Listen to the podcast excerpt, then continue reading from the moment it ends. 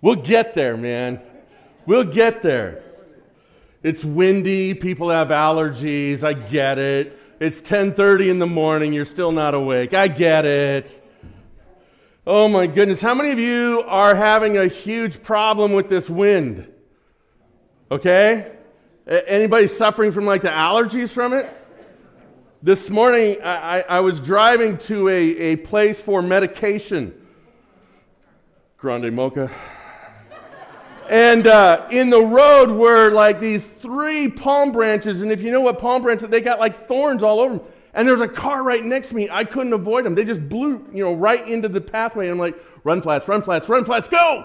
And, and I'm hoping when I walk out that my car still, all the tires are inflated. And, uh, but, you know, there, when the wind is this bad, your hair looks really good, everybody. just want to let you know. Yeah, especially John especially Scott. You guys looking fabulous, marvelous.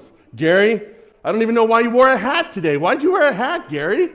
Um, but, you know, for those of you that are struggling a little bit with the allergies, raise your hand again.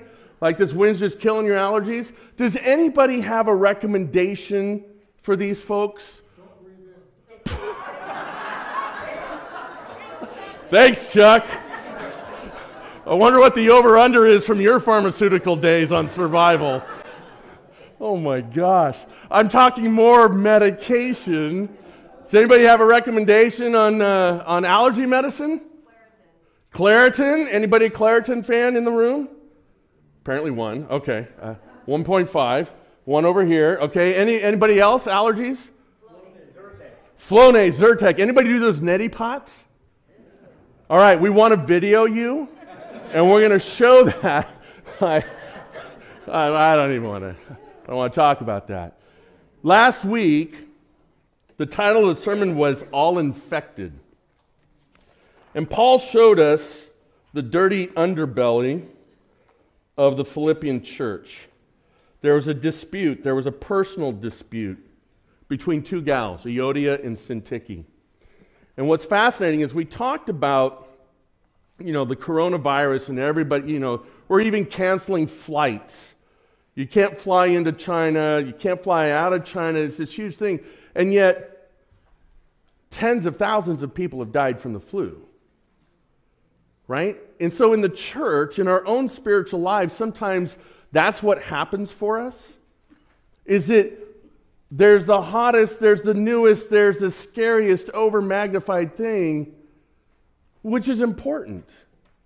But sometimes we lose track of the thing that's actually killing us the most, right? And doctrine is important, it is paramount. Don't get me wrong. But, brothers and sisters, much of what Jesus preached connected to doctrine has everything to do with loving one another and treating one another as Christ treats others, right? And so, so much of the time, the church gives itself a pass, right? The church gives itself a pass on the flu. Let's just focus on these, these mainstream, challenging cultural issues. When our own house, everybody realizes the ugliness of what's going on and we're not treating it. So, last week, really, where I wanted you to go and where I wanted myself to go is running the question by ourselves about the conviction to go to the doctor. Remember that? That many of us will go weeks, sometimes a month, before we finally go to the doctor. And most of us sane people, we have good rationale behind that because we're strong enough to kick it on our own. God made this body, He made it to, to manage those things, and so I'm just going to push through it. How many of you are like that? How many of you are just simply like, I ain't paying the doctor that much money? That's ridiculous. Okay, right? And so, so much of the time we just allow illness. So much of the time we allow spiritual illness. Don't worry, it wasn't a child. We have a trash can sitting out there. Everybody should be all right. So, the big challenge in that was to examine and see that the church so often forgets what its ugliest problems are, its most infectious illnesses are, and we gloss over it. The big challenge for you and I over the past week was to ask ourselves are we willing to go to the doctor? Are we really willing? Because we can give you the anecdote. Paul does that here in these next few verses. That's where we are today. We can use the anecdote, or we can be given the anecdote, but if we don't have the conviction to actually do something about the illness, the antidote does nothing. Does that make sense? So that's what we asked you to wrestle with last week. This week, we're going to give you the antidote. So, how many of you, when asked, How are you? you? You may have been asked, How are you? four or five times. I asked at least 15 people already this morning, How are you? And I was expecting to at least get the title of the sermon one time. I got it at least six, seven times, maybe not this way. So there's our infection and prevention control. We're still kind of on this, but it's all good, right? Not too many of you answer that way. Uh, I, I, love the guy that does our landscaping, Chris Carper. Anytime I ask him, hey, Chris, how's it going? He goes, living the dream. I'm like, what does that mean? I mean, there can be nightmares, there can be good dreams. I, just living the dream. Just, and it's just a standard thing. It comes off his mouth so fast. He, you know, that's like avoidance therapy, right? Just, there's nothing to see here, move on. I'm living the dream, okay? But maybe the same quote is, it's all good. It's all good. What was beautiful about this morning when I asked people how they're doing, they asked me back, How are you, Pastor? And maybe you saw me wrestle with it for just a moment, right? Just wrestle with it. Do a spiritual intake and say, Okay, am I, am I really feeling okay? Right? And somebody heard me coughing back there and they're, they're instantly, Oh, you've got it, don't you? Right? And, and yet, spiritually, I wonder how often God looks at his church and says, Oh, you've got it. You've got it. This morning's about getting rid of it. This morning is about the idea of really being able to say, It's all good when things aren't that good. All right? So it's all good. I like the little smiley face there with the two eyes. It's kind of, so that's why that made it up there. Then, you know, my, my man Denzel, you can just hear him say, it's all good. It's all good, right? So, you know, I, I like that. Then for you people that are into Magnolia, you know, and what's that gal's name? Jo- yeah, Joanna Gaines. You Joanna Gaines people, I thought I'd throw something up for you, right? This would be in Joanna Gaines's house. Uh, this is my favorite one. There you go. it's all good in my hood. Fred Rogers, right? And he always made you feel that way. Can you remember an episode where you thought, oh, I wonder if he's got a little something, you know, he's kind of down today? No, he, he always, and there was a genuineness to that. We'll talk about the problematic challenge of this antidote as we get into it this morning that, you know, sometimes it's not all good, right? So, Pastor, you telling me to act like it's good when it's not good? You know, there's some real meat, right?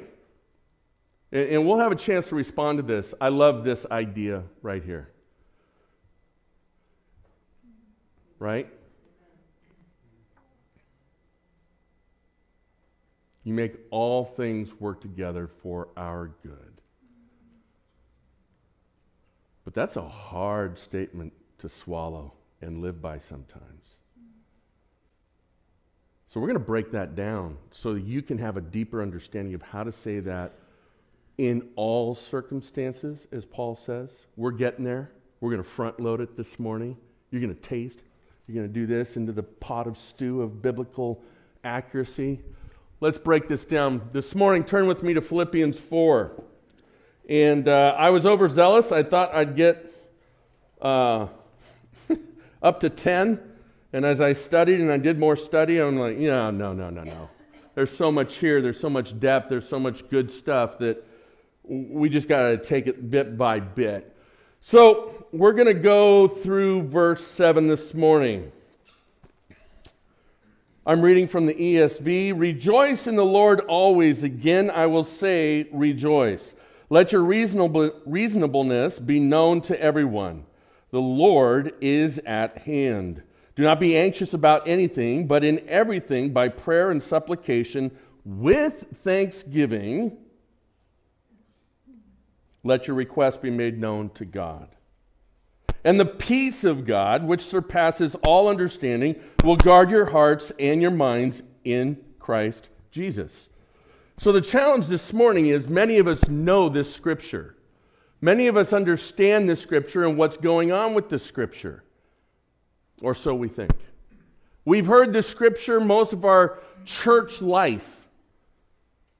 But have we embraced it? Do we know how to exercise it? Every morning, you should know how to use your toothbrush. And if you care about other people, you'll use your toothbrush. Right? I sat in the dentist chair this past week. Use your toothbrush. That's all I have to say about that. Let's break this down. I love alliteration. If you're, if you're new here, I love alliteration. So let's start with the first part this morning. Number one, my attitude. Verse 4. It says, and thank you, Joe, for, for getting us onto this idea of rejoicing this morning, right? And so Paul does something very unique, very interesting here. He says, Rejoice in the Lord always. Again, I will say rejoice. This is one of the most redundant verses in all of Scripture. Why did you just repeat yourself? Because what you're talking about, you have emphasized already, Paul. Rejoice what? Always. Always. You shouldn't have to repeat that, should you? And yet, Paul does. Paul does. Why? Because we have a natural tendency to want to live with our illnesses. And we have a natural tendency to make excuses as to why not to rejoice. Finish this statement for me because it's pervasive in our society. It's okay not to be, right? Now, there is some wisdom in that, but does that not work with what Paul is saying? Rejoice some of the time, rejoice when it's easy for you, rejoice when it's convenient, rejoice when you have no problems. Sign me up. I'm good. But Paul is saying rejoice always. This is part of your anecdote. You want to be able to treat the illness of spiritual uh, starvation uh, spiritual um, deprivation, then rejoice always. How do we do that? Well, think about what we've already heard rejoicing. Chapter 2 of Philippians gives us this insight into who Jesus Christ is. And as Paul starts to talk through all of these aspects of who Christ is, he says what? Your attitude should be this. Look, well, I'll, give you the scripture here in a minute. In Hebrews, the writer says about Christ going to the cross and suffering, he describes it as for the joy set before him.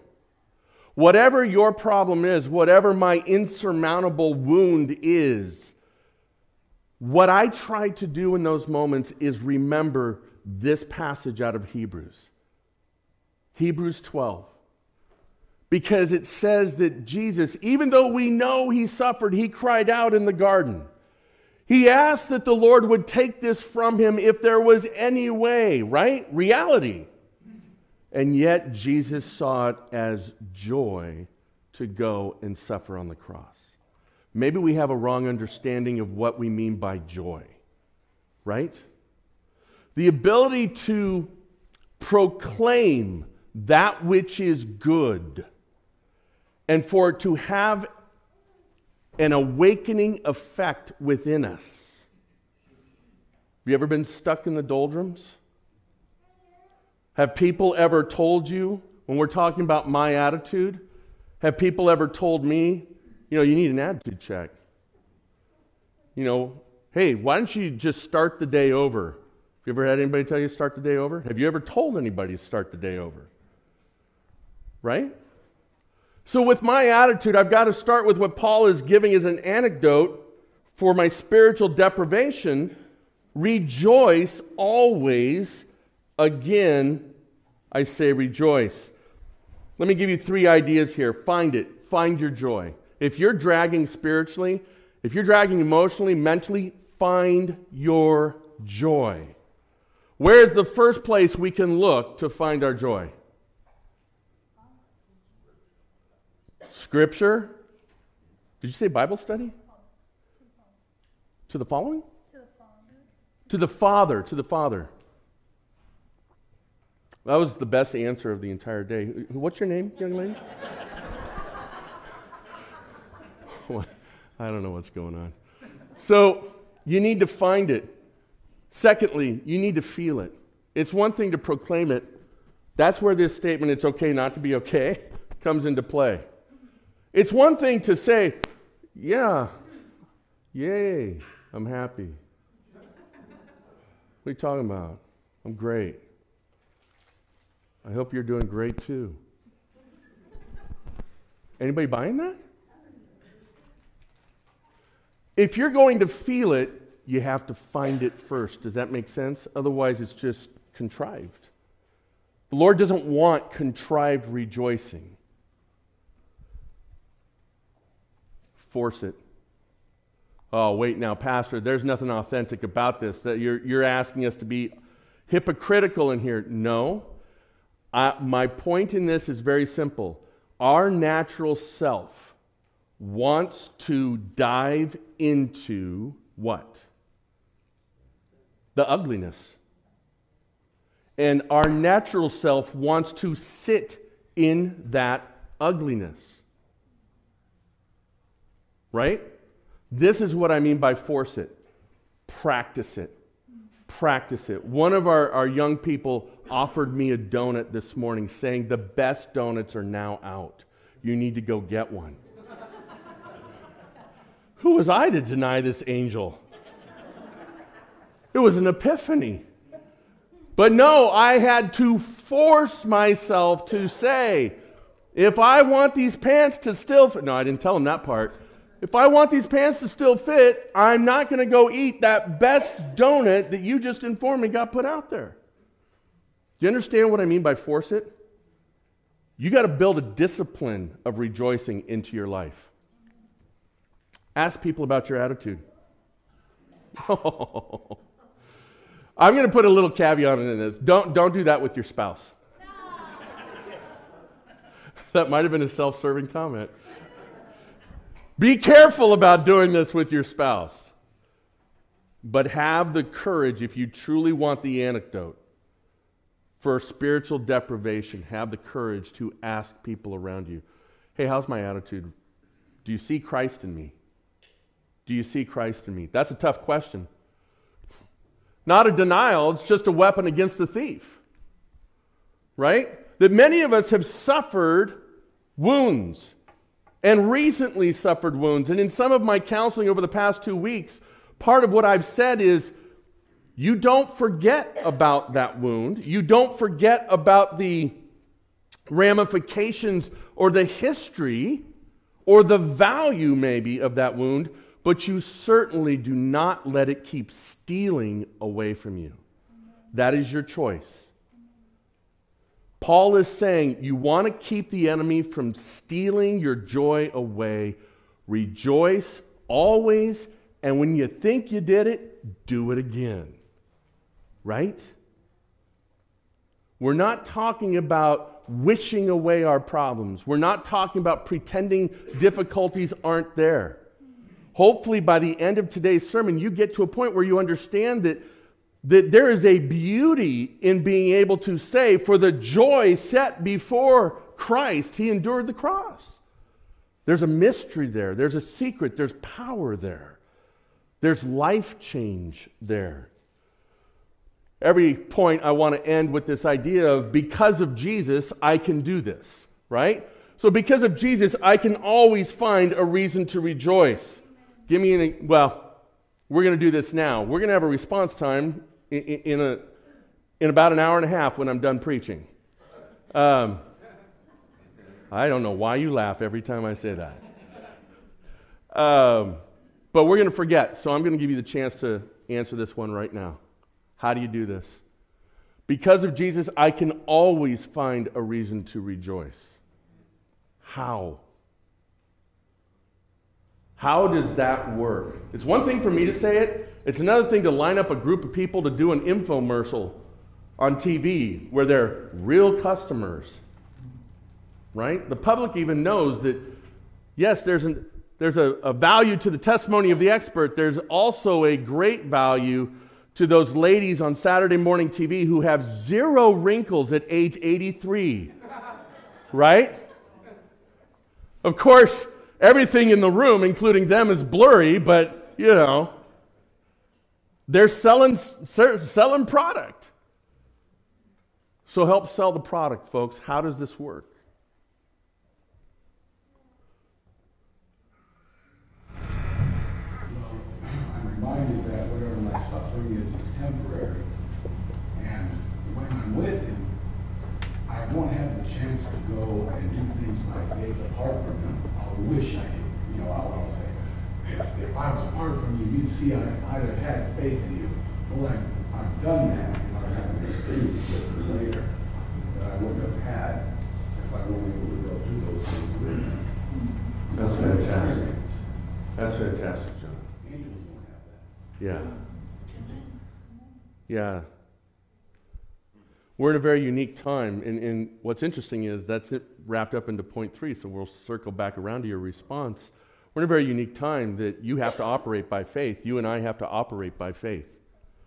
When we are in heaven, there's no more faith. So you have this unique window of proving grounds where we can exalt, we can do things we will never be able to do in heaven. And it requires interaction with Him. So when I'm suffering, when I'm spiritually sick from something, and He interacts because I remember my Lord my God, because of Jesus, and I'm able to rejoice supernaturally because of Him in the midst of needing and requiring faith, and I will never, oddly enough, require that in heaven. Anybody got the shivers? Thank you, John. Your attitude should be the same as that of Christ Jesus, who, being the very nature of God, did not consider equality with God something to be grasped, but made himself nothing, taking the very nature of a servant, being made in human likeness, to think through suffering of what God inserted himself into. And yet, the writer of Hebrews describes it as joy. Because of Jesus, we can rejoice always. That doesn't mean that the pain isn't there. Are we clear? But there's a big difference between just living in pain and being alone in that and having the Lord help you walk through it to the point where you can authentically rejoice in the midst of pain. Let's go to the second point today. what is it? My aptitude. Anybody take an aptitude test? You're not admitting it. Okay, okay. One person admitted that, that I'm not going to ask what your score was, and, and uh, but um, you know, every day is an aptitude test. Have you ever congratulated yourself at the end of the day when you lay down at night and say, "Wow, look at what you had the aptitude to accomplish today"? There's just one way to rejoice, right? Usually we get in bed and we're so exhausted, and all we're thinking about is what? What didn't get done? Yeah. That's exactly how we feel. Oh! Thank you, Zion. Prophetic word. But we think about what we didn't get done. We think about the horrible conversations. We think about the tension in our life. And that's what lays on our head when we go to rest. Can I encourage you? To start thinking about other things the aptitude that we have to change the spiritual illness. You have the scriptures, do you not? You have the Holy Spirit, do you not? You have prayer, do you not? You have the um, collective encouragement of the saints, do you not? You have the remembrance and the pattern of Jesus Christ and the life that he walked. You have the promises of God, do you not? Reasonableness. Wow, did you see that word in there? So look, he says, let your ESV says reasonableness. Uh, some say gentleness. You have that in your, anybody have that? Yeah. Here's what's interesting in my study the word here, the Greek word, actually, experts in Greek say this is one of the most conflating words in all of the New Testament. Because there really is no good English word. And as I was reading through one commentary, they had no less than 15 to 18 synonyms from the English language to help us understand the fullness of what Paul is saying here. Let me try to translate that for you. It is the opposite of self love. All right? It is the opposite of self love. It is the opposite of self esteem. It is the opposite of self gratification. Now, think about this. You go to the doctor, and the doctor says, Well, what have you been doing? And you're like, Well, I've been running into a wall at 30 miles an hour just for fun.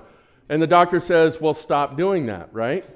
That's kind of what Paul is saying. Remember, he's still addressing this, this debilitating sin that that church is going through between these two women and how it's becoming a hallmark of their church.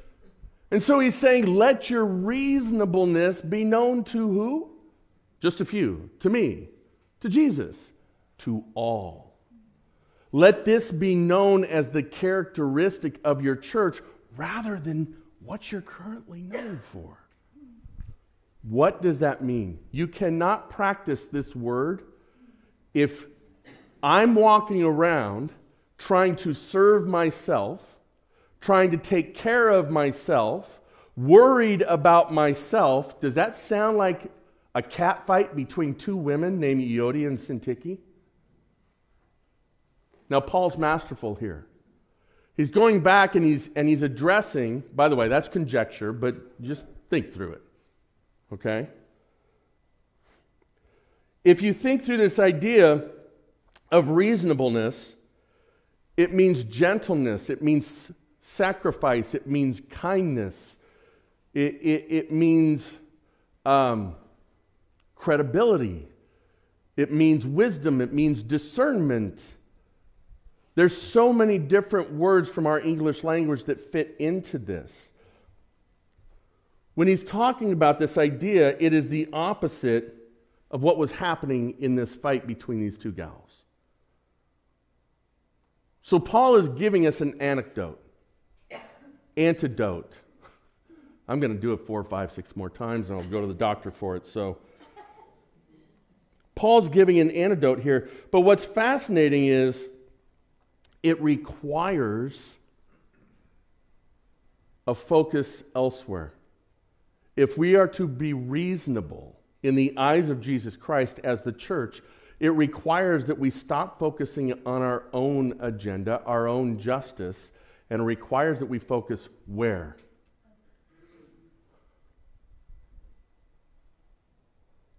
It can be, in some senses, others,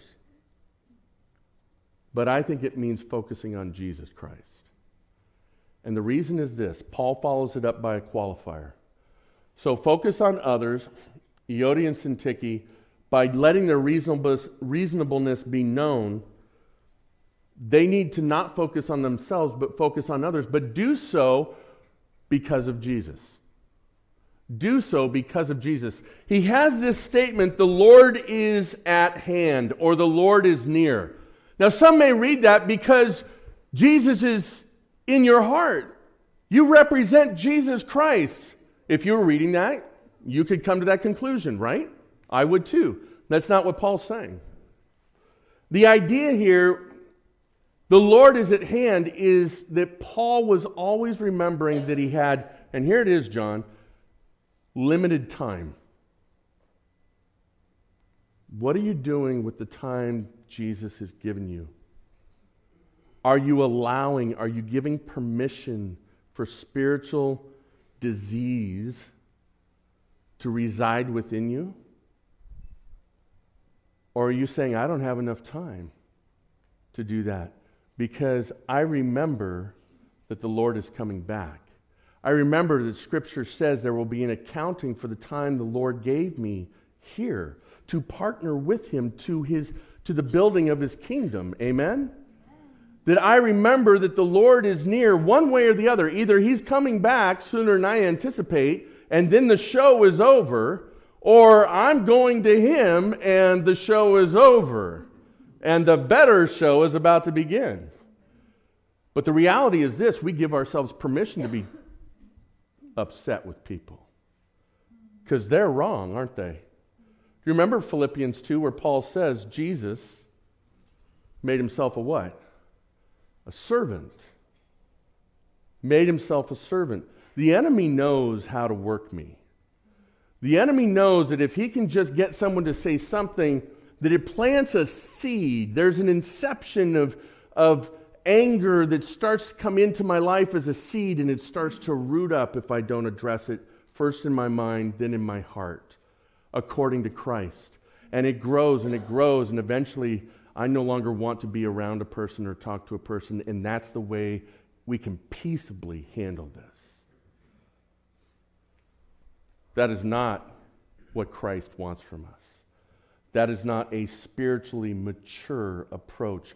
And in fact, the enemy wins when we make those choices. He destroys and separates the church. Just because Carl over here loves Dream Theater, and I can't stand him. And I think Stephen Haas is a much better drummer. And now I'm really offended.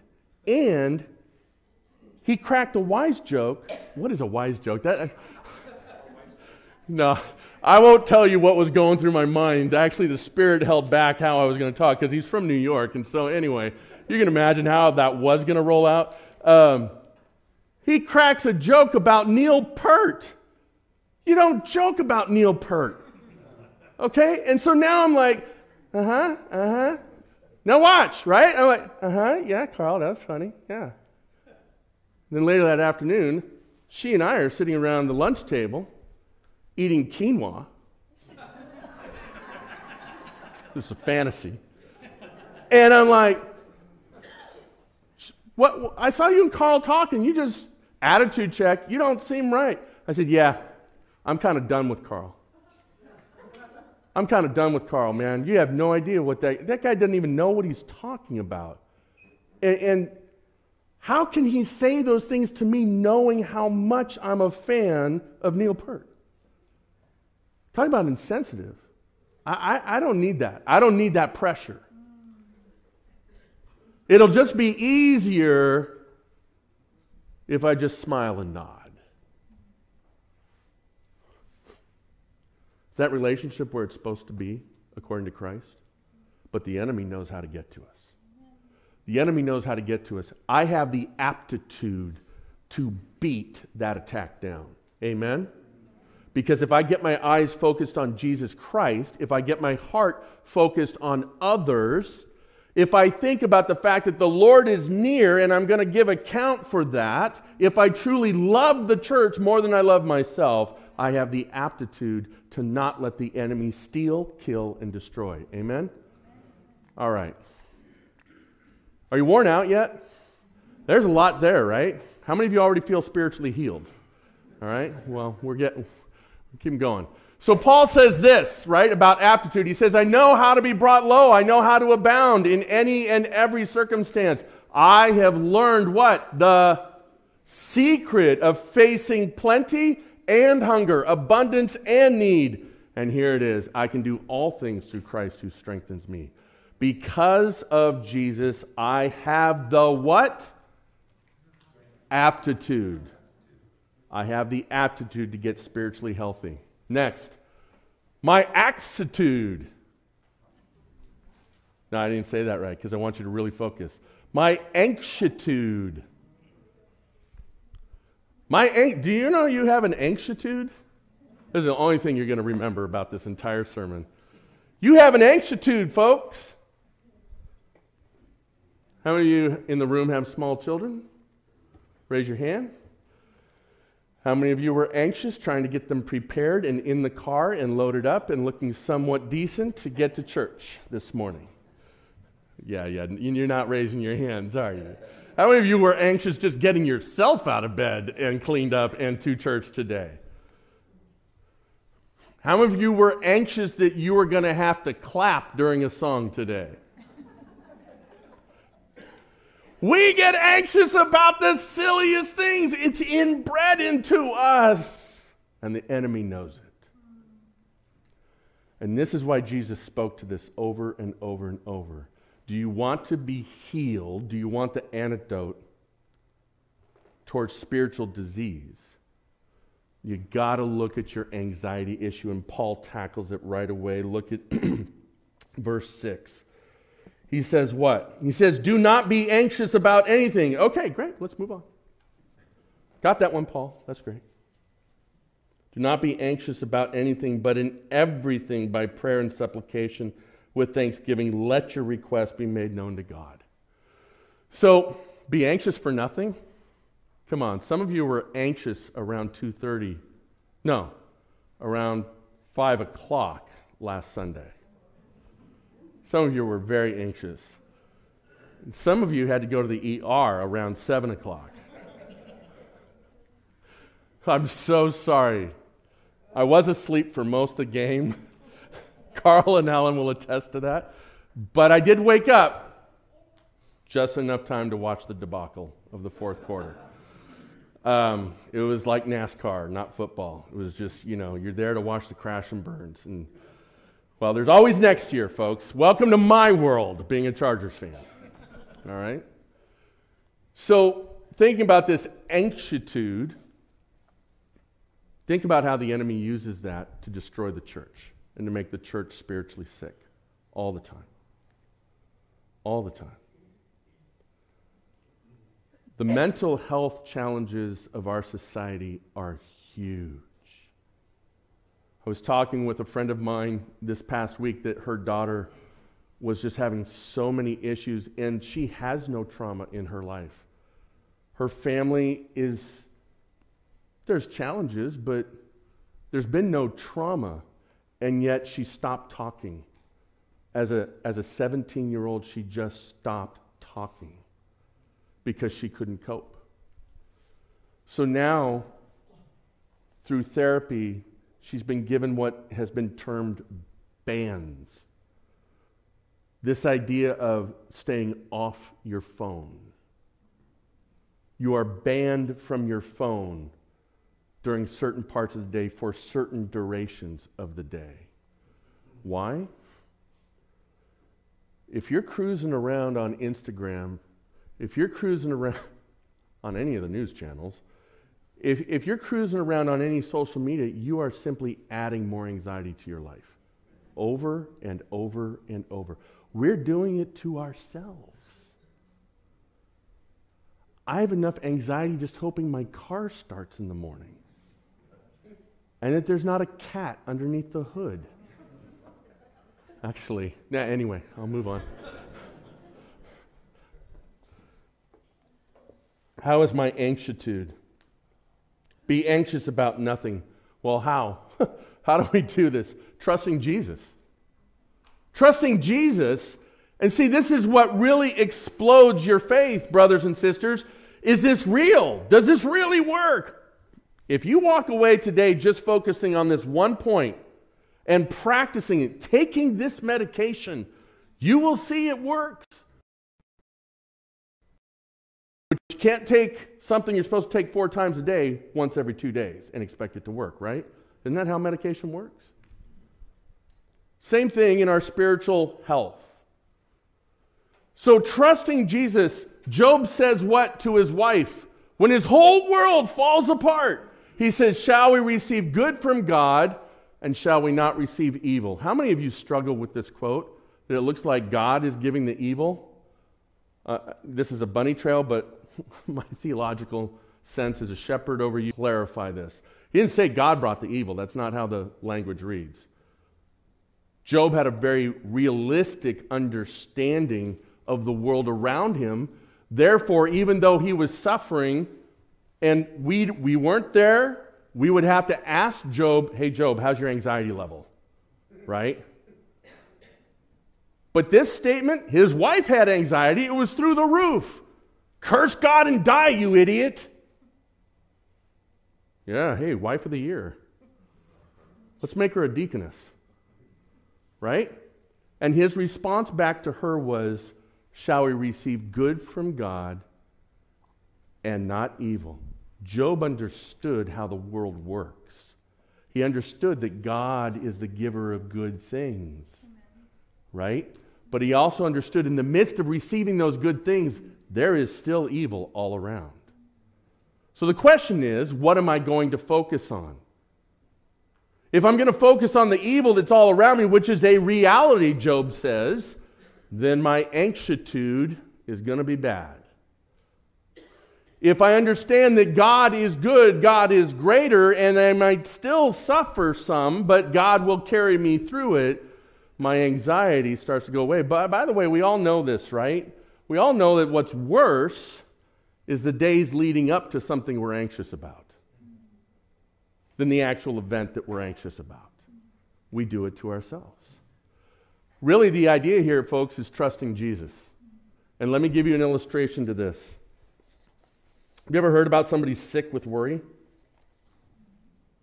We need the big picture here. We need to trust in Jesus, a realistic understanding of life, right? Well, because of Jesus, we can remember who's in the back of the boat. Because of Jesus, we can remember who is in the back of the boat. Anybody want to take a guess at what I'm talking about? There were a few guys out on a boat on the Lake of Galilee that were scared to death, and I would say their anxitude was through the roof. Yes, Julius, who do you think we're talking about? Yes, that could be a big part of it, getting seasick. so the disciples are convinced they're going to die, but Jesus is in the back of the boat. Is it reasonable that they think they're going to die? Yes. Did they have a proper understanding of who's in the back of the boat? No. You and I have the luxury, brothers and sisters, to know how that story finished. You and I, brothers and sisters, have the luxury of seeing Jesus and remembering how Jesus has done the miraculous in our own lives. Amen? That does not guarantee that there will not be waves. Amen? Perfect transition to the last point. So check your anxitude, right?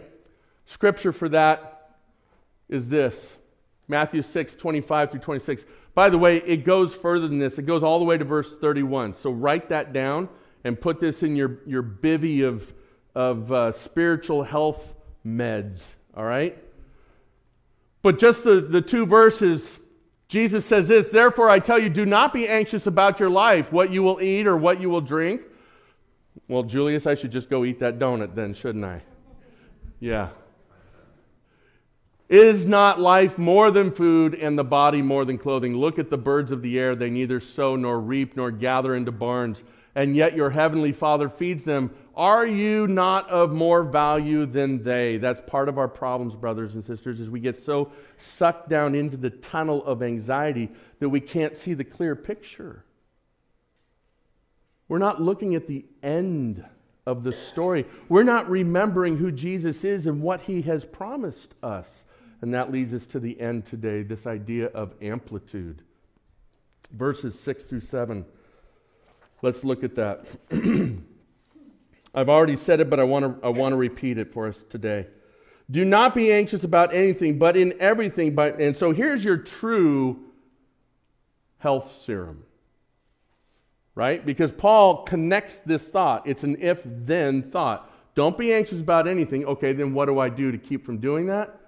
Here he goes. But in everything, by prayer and supplication with thanksgiving, let your requests be made known to God. Now it comes with a promise. If we do that, he says, and the peace of God, which surpasses all understanding, will guard your hearts and your minds in Christ Jesus. Either Paul's lying, either scripture is not true, or we're just not practicing this well. I would encourage you go with the latter. Let me help you why I chose the word amplitude. First of all, it starts with an A, so I had to do that. What is amplitude? Number one, reject. Reject anxious thoughts. You truly have to have that process. Now, whether it's this individual I told you that she put a ban on her phone usage, if you have the capability to stop certain behaviors that are adding to your thinking that cause anxiety, do it. Do it. But reject the anxious thoughts when they come up and they start to overwhelm you by what? By remembering. Maybe that's the next point. Nope, it, it'll be there somewhere. Reach out to the one in the back of the boat. It's kind of remembering. Reject the anxious thoughts by reaching out to the one who's in the back of the boat. Right? There's your prayer and supplication. There's the remember. Remember the promise and be thankful how he answers. Look, if Rich tells me, hey, I'm going to come and I'm going to fix that, that kiosk out there and it's never going to fall apart again, and he told me that in 2017, and then we all walked up and, and these sheets of formica or whatever it is that can slice our throats into single you know, whatever, uh, and we've got a major safety am I going to ever put Rich in charge of anything again? This is meant to really encourage Rich. No, I'm not. Well, I might put him in charge of something else, but I'm not going to put him in charge of that. Many of us stumble at this issue because we look at the promise that the peace, if we make our request known to God with thanksgiving, we say, How come I don't have peace in my heart then? I will almost guarantee you, not knowing your mindset or your thinking, you are not rejecting anxious thoughts. And that was part of the process. You are not remembering who Jesus is and what he does, and you're not remembering the reality that there are still bad things that happen. The beauty and the power of who Jesus is and what he offers us is to be able to stand tall and rejoice even when things are difficult. Okay? Request help from him for yourself and others, especially others. And it will change your, your joy coefficient. Amplitude. What on earth is amplitude? Let me help you out. Because of Jesus, I can always have peace in what? All circumstances. All circumstances. Remember, Paul says, and it's coming up, it'll be somewhere in the next few weeks. I've learned what it's like to live in all circumstances, whether in need or having everything. And then he says, I can do what? All things through Christ who strengthens me. So, what is amplitude? That is an actual wave. That is a place in Portugal called Nazaré. And that is a killer. That is not a weird photo. That is really the size of the person on that wave. Now, I spent a lot of years surfing, but I look more like this.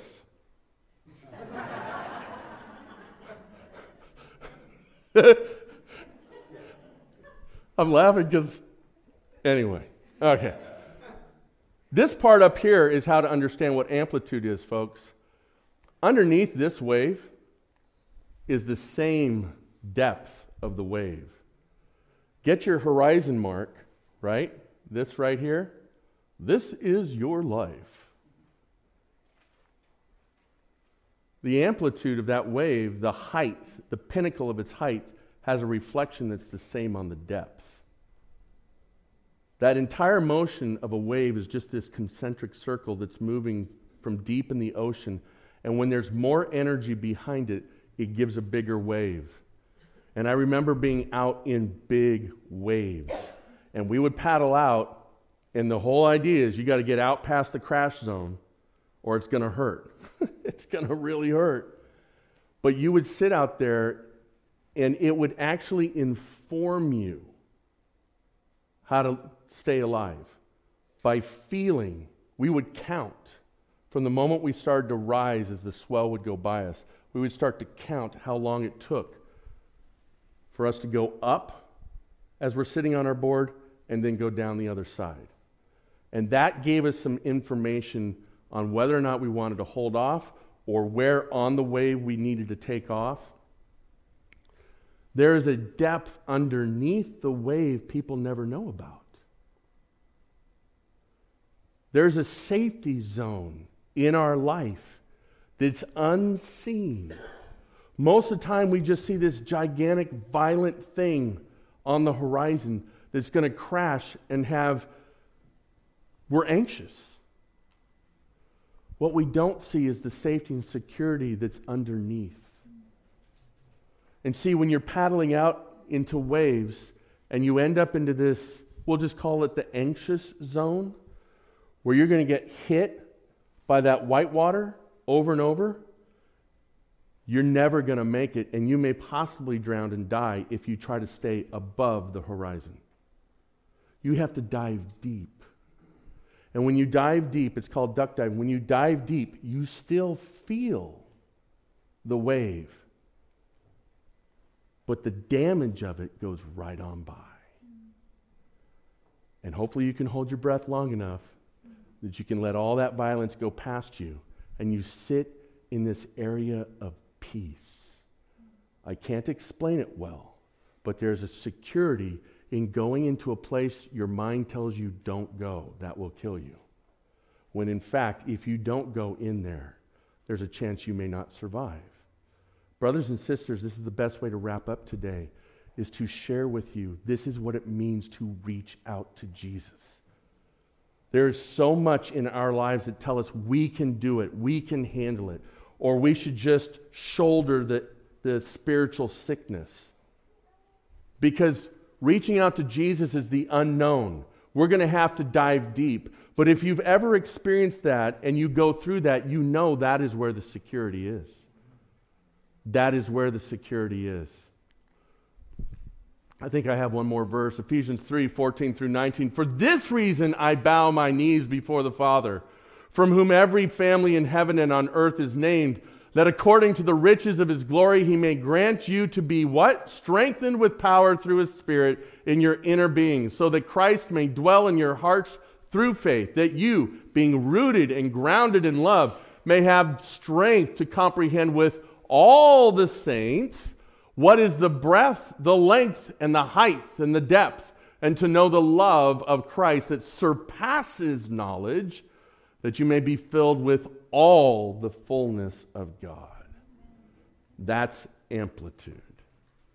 That's amplitude. Let me go ahead and finish in prayer this morning, then we're going to have a quick meet and greet.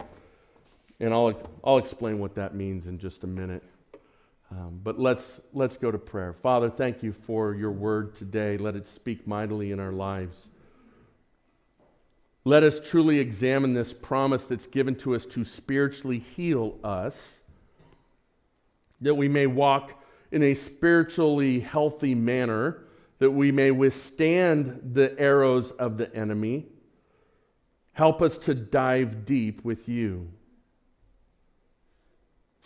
Thank you, Father, for this wisdom. Let us apply it. Let us live transformed and change lives because of Jesus today. To you be all glory. Amen.